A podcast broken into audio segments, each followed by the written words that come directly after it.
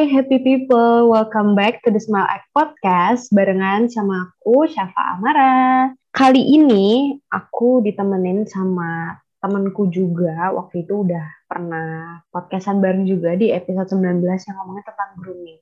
Tapi hari ini kita nggak ngomongin tentang grooming lagi, tapi uh, kita akan ngomongin feminis barengan sama temanku nih di sini. Ketemu lagi sama aku, sih. Hai Ningsi, sebelumnya kita juga udah pernah bikin podcast bareng ya. Waktu itu kita bahas grooming yang kayak tadi uh, udah disebut di awal. Tapi sekarang kita akan ngomongin soal feminis karena uh, feminis ini topiknya sedang apa ya? Bukan sedang tapi banyak orang yang um, ngomongin banget nih soal si feminis ini. Makanya hari ini kita akan bahas feminis itu apa sih ya kan? Yes, buat lebih lanjutnya bisa kita mulai aja nih Sob langsung ke perbicaraan kita. Oke, tapi sebelum masuk, mungkin kita tanya kabar dulu kali ya gimana happy people yang dengerin liburan Natalnya dan tahun baru. Kalian libur nggak sih? Kalau aku sih enggak ya, cuma libur di Natal sama tahun baru tanggal satu itu juga hari Sabtu jadinya kayak libur nggak libur gitu tapi ya udahlah ya kita nikmatin aja. Tapi kalau ini sih gimana liburnya? Waduh kalau ditanya libur apa enggak semi semi libur nggak libur sih. Kalau kuliah gue kan emang Jumat gue nggak ada jadwal nih dan sekarang lagi tanggal merah jadi kalau disebut libur ya emang kagak ada mata kuliah. Terus buat tahun baruan juga kayak lo bilang tahun baruan Sabtu apa rasa ya kan? Yang ada langsung tanggal tiganya gue uas. Iya sih sama banget. Kayak tahun ini tuh liburnya nggak di weekday ya jatuhnya di weekend gitu. Jadi ya udah sama aja libur nggak libur jatuhnya bener yes benar jadi setengah-setengah deh pokoknya. Iya iya benar. Tapi nih ya, langsung aja mungkin kita langsung into to the topic. Kita akan ngomongin feminis hari ini. Sebenarnya feminis itu apa sih? Feminis itu yang dari salah satu artikel yang gue baca ya. Feminisme itu adalah serangkaian gerakan politik, sosial, dan ideologi yang memiliki tujuan untuk membangun, mendefinisikan, maupun mencapai kesetaraan gender dalam lingkup ekonomi, politik, pribadi, hingga lingkup sosial. Tapi sayangnya nih, Sab, uh, feminisme ini sering banget disalahartikan sama orang-orang. Karena mungkin kata-katanya feminis, hmm, kayaknya cuma buat perempuan nih ya kan? Orang-orang pasti mikirnya kayak gitu. Padahal tuh enggak jadi sebenarnya uh, topik pembicaraan ini tuh bisa secara menyeluruh. Oke, okay, berarti feminis itu adalah sebuah paham dan ideologi ya, di mana mungkin yang lebih simpelnya untuk mencapai kesetaraan gender, ya kan? Yes, benar sekali. Oke, okay, karena banyak banget nih kayak uh, orang-orang yang menyebut dirinya feminis, mungkin karena memang dia tuh menginginkan yang namanya adanya kesetaraan gender apalagi uh, banyak perempuan yang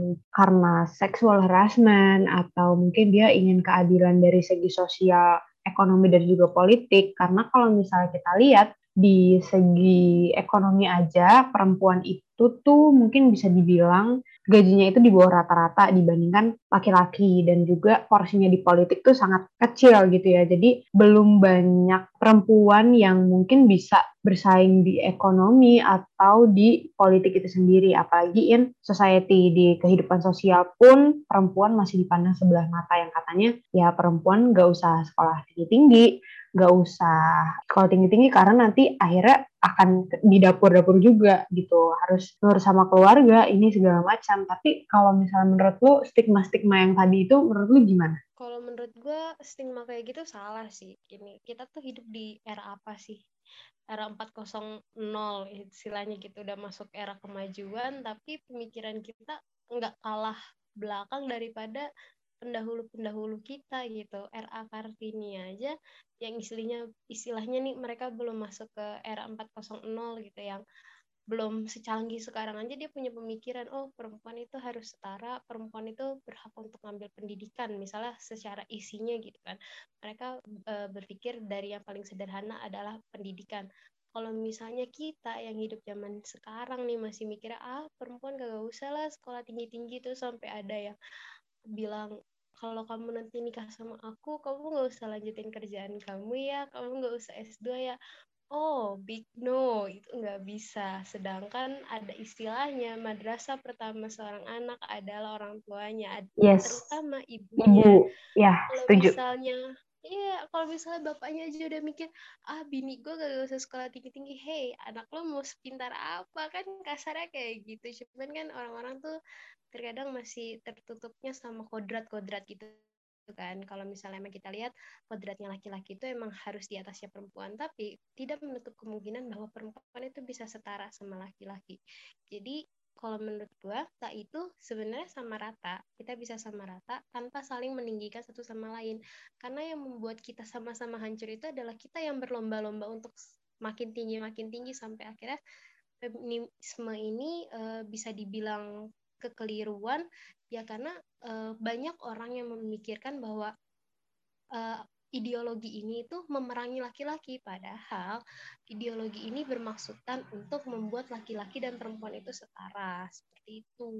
Iya, benar setuju banget karena uh, feminisme ini ada karena kita ingin uh, kesetaraan adanya kesetaraan di antara gender ini ya, bukan untuk berlomba-lomba mana yang lebih baik, mana yang harus lebih tinggi. Tapi di sini kita hanya uh, menuntut untuk di mana perempuan dan laki-laki itu setara mau di aspek sosial, politik dan ekonomi juga kan yang kayak tadi udah uh, gue sebut di awal. Terus uh, banyak juga nih yang tadi stigma stigma-stigma yang mungkin bisa dibilang nggak benar gitu ya. Kadang misalnya ada juga yang kayak tadi mau nyaingin laki-laki, sebenarnya enggak ya. Uh, bahkan laki-laki pun bisa menjadi seorang feminis karena ya lagi-lagi ini adalah soal kesetaraan gender gitu siapa bilang laki-laki nggak boleh nangis dan siapa bilang cewek nggak bisa uh, memilih pilihan dalam hidupnya gitu kan iya benar terus kalau misalnya kita mau lebih leluasa itu sekiranya gini feminisme itu berniatan untuk membela sesuatu yang dianggap benar. Sebenarnya secara eh, apa namanya awamnya, secara kasat matanya itu intinya kayak gitu. Bagaimana seseorang itu mendapat keadilan. Dah intinya itu tapi terkadang orang itu yang merasa nggak menerimanya itu eh, paham ini itu bisa melemahkan pihak lawan. Mereka tuh berpikirnya gitu. Karena biasanya kan kekerasan sosial kekerasan seksual terus habis itu direndahkan atau dianggap kasat mata itu kan sama lawan jenisnya ya. Nah itu yang bikin orang tuh mikirnya kayaknya paham ini tuh nggak bener tuh di situ. Sedangkan kalau misalnya kita telah lebih dalam ya nggak kayak gitu. Bahkan uh, ideologi ini bisa diambil sama laki-laki yang mau membela perempuan kayak gitu. Iya setuju. Karena feminis nggak cuma di perempuan aja, laki-laki pun bisa menjadi seorang feminis. Ya kayak yang tadi udah gue mention juga di awal gitu, banyak banget stigma-stigma yang ternyata itu sebenarnya salah. Karena di sini uh, kita hanya ingin punya satu kesetaraan di mana perempuan dan laki-laki itu sama gitu loh. Nah, dan di era sekarang feminis ini tuh lagi apa ya banyak banget diomongin sama orang-orang dan punya banyak pro dan kontra gitu. Yang di mana akhirnya banyak orang yang berpikiran ya itu stigma-stigma yang tadi akhirnya bermunculan. Karena mungkin berpikir uh, ingin apa melemahkan laki-laki, cuma membantu di pihak perempuan aja, terus ya ya perempuan dong yang bisa jadi feminis gitu kan, terus kayak pembenci laki-laki, padahal enggak gitu. Karena di sini paham feminis ini cuma arti sempitnya adalah ya itu tadi kesetaraan. Iya dan feminis ini sebenarnya bisa dikatakan sebagai salah satu penguat. Jadi uh, gue ngeliat review seseorang nih di Twitter tentang buku Sebelum Perempuan Bercinta. Di buku itu dikatakan bahwa feminisme itu adalah quality kesetaraan feminisme itu nggak mengajarkan bahwa perempuan tuh lebih superior dari laki-laki itu. Di buku itu dikutipkan seperti itu. Dan di sini tuh autor tuh kayak nyadarin bahwa perempuan emang korban tapi juga mendorong perempuan untuk cerdas berdaya dan tidak naif bertanggung jawab atas keputusan dan tubuh sendiri tidak menuntut apa yang seharusnya tidak dituntut dan paham bahwa konsekuensi dari apa yang diambil tuh emang ada. Jadi kalau misalnya kita lihat uh, dari sisi perempuan, yes, bener banget perempuan tuh nggak boleh lemah. Ya kan, Stop? Bener nggak setuju nggak lo? Setuju banget. Perempuan kalau lemah kayaknya udah banyak banget apa sih kayak ditipu bisa ditipu orang entah itu perempuan atau laki-laki juga kan hanya kita sebagai perempuan harus teredukasi, harus mengerti apa yang dia mau, harus paham tubuhnya sendiri, pikirannya sendiri, uh, dan purpose dari hidupnya tuh apa gitu supaya kita bisa menen, uh, bisa menentukan sebenarnya hidup kita mau dibawa ke mana gitu kan sebagai perempuan. Jadi jangan mau diatur-atur kita sebagai perempuan harus punya tujuan hidupnya masing-masing gitu. Ya benar dan kalau misalnya kita lihat dari beberapa seminar-seminar gitu mereka juga pembicaraan dari narasumber itu nggak pernah mojokin laki-laki sebenarnya. Jadi kalau misalnya di seminar-seminar itu justru lebih ke penguatan mental gitu. Jadi misalnya isi dari seminar tersebut adalah para perempuan yang pernah yang pernah terkena pelecehan seksual atau mungkin mereka yang uh, secara naif gitu di lingkungannya itu disakiti secara terang-terangan gitu dengan ya mungkin karena trauma ya sebenarnya ya dengan mm, dan hebatnya itu mereka para narasumber itu nggak serta merta menyalahkan nih laki-laki itu salah. Enggak tapi mereka juga nggak serta merta menyalahkan perempuan itu salah. Enggak tapi dia tuh memberikan jalan tengah. Jadi eh, paham ini itu sebenarnya memberikan jalan tengah di antara laki-laki dan perempuan agar apa? Agar mereka tuh punya eh, pagar pagar yang istilahnya itu bisa memberikan batasan bahwa kehidupan kita tuh adalah kehidupan kita masing-masing. Kita nggak boleh mencampur adukan antara laki-laki dan perempuan dalam satu paham yang jelas-jelas kalau misalnya dilihat dari segi psikologis pun laki-laki itu pakai akal dan perempuan itu pakai hati. Itu nggak bisa disampur adukan gitu aja. Nah dari paham itu aja tuh sebenarnya udah udah mencuat banget dong perbedaannya. Tapi di sini pakai pakai paham feminisme ini gimana kita tuh bisa melihat bahwa keduanya mungkin tidak bisa disampur adukan tapi keduanya tuh bisa berdampingan. Benar keduanya memang bisa berdampingan ya maupun itu perempuan atau laki-laki. Ya karena di era sekarang apalagi kesetaraan gender itu penting banget. Apalagi untuk pertama perempuan untuk kayak financial independent. Kebebasan mereka untuk uh, berekspresi. Kebebasan mereka untuk memilih pilihannya.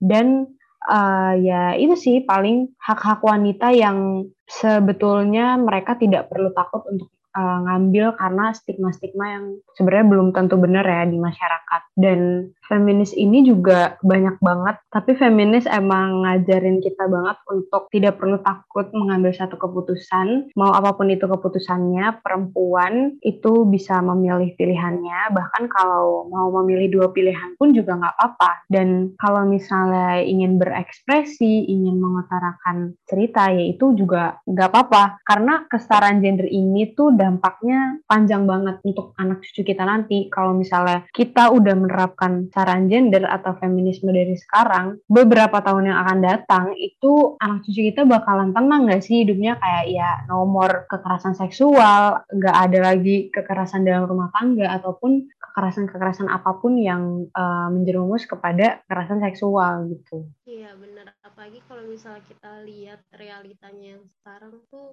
wah lagi rame-ramenya banget nggak sih itu pengakuan-pengakuan dari mereka yang akhirnya berani speak up Ya, benar. Mereka yang habis dilecehin gitu-gitu, wah itu benar-benar ternyuh banget sih hati gue kayak, oh dunia tuh ternyata udah sejauh ini kejamnya gitu dan banyak banget orang yang mungkin yang ngaku tuh baru 30% dari 100% orang yang kena kita nggak ada yang tahu kayak Iya, yeah, iya, yeah, benar-benar. Paham ini tuh kalau misalnya bisa digebrakin nih menurut gue kalau paham ini istilahnya konsep nyata ini bisa diterapkan di Indonesia, itu akan mengurangi banget dampak dari kekerasan seksual itu sih kalau menurut gua.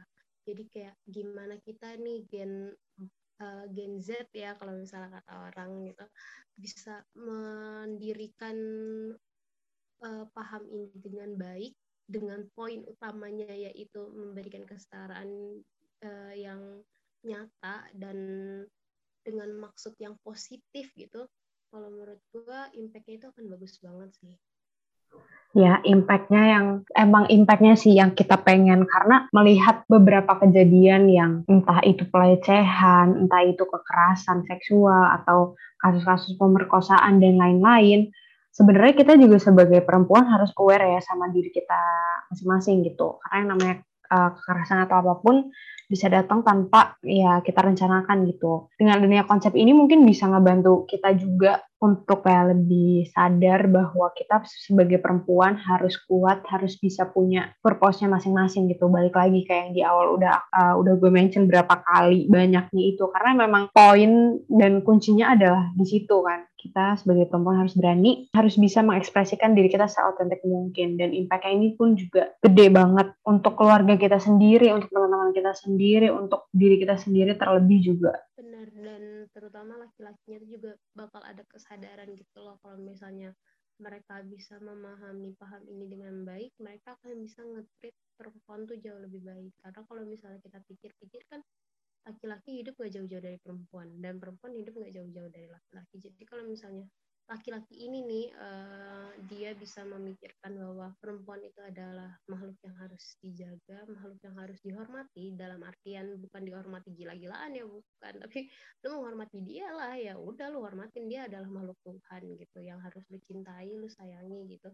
Itu akan membuat kesadaran juga di mana dia akan merasa tentram juga di laki-lakinya, dia akan merasa bahwa kalau misalnya dunia ini tidak aman untuk perempuan, maka gue yang akan membuat perempuan itu aman di dalam dunia gue. Itu kan suatu kerjaan yang mulia gitu suatu tindakan yang mulia kenapa nggak lu pikir ke arah sana gitu? Yes benar sih karena banyak banget kasus yang sebenarnya kita sebagai perempuan juga akhirnya kayak lebih ke takut. Sebenarnya negara kita ini tuh safe nggak sih untuk kita para perempuan? Mungkin banyak juga nih dampaknya tuh sampai ke orang tua. Karena kalau gue personally kadang tuh kalau misalnya kayak pulang malam atau misalnya jalan entah sama siapa pun pasti tuh di pasti tuh kayak uh, ya kamu jangan pulang malam-malam malam dong karena pasti mereka takutnya kan takut ada apa-apa kan ya karena mungkin pertama gue tuh selalu disebut-sebut kamu tuh perempuan. Orang tua gue tuh selalu bilang kayak gitu kayak menyudutkan satu gender dong berarti perempuan. Karena bahkan sampai orang tua pun takut untuk melepas anak perempuannya ini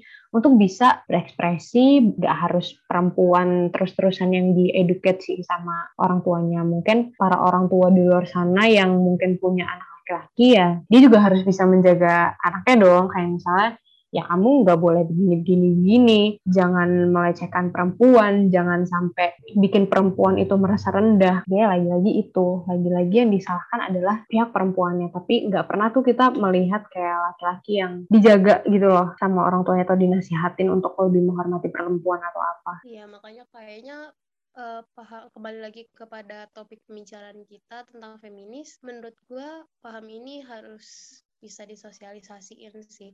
Dalam artian bukan cuma ke kita yang anak remaja tapi juga kepada orang tua. Bagaimana orang tua itu bisa aware bahwa meskipun anak gue perempuan gitu tapi gue tuh percaya kalau dia bisa menjaga dirinya sendiri gitu. Uh, peranan orang tua itu penting penting untuk membangun mental tapi yang namanya hidup itu harus dihadapin.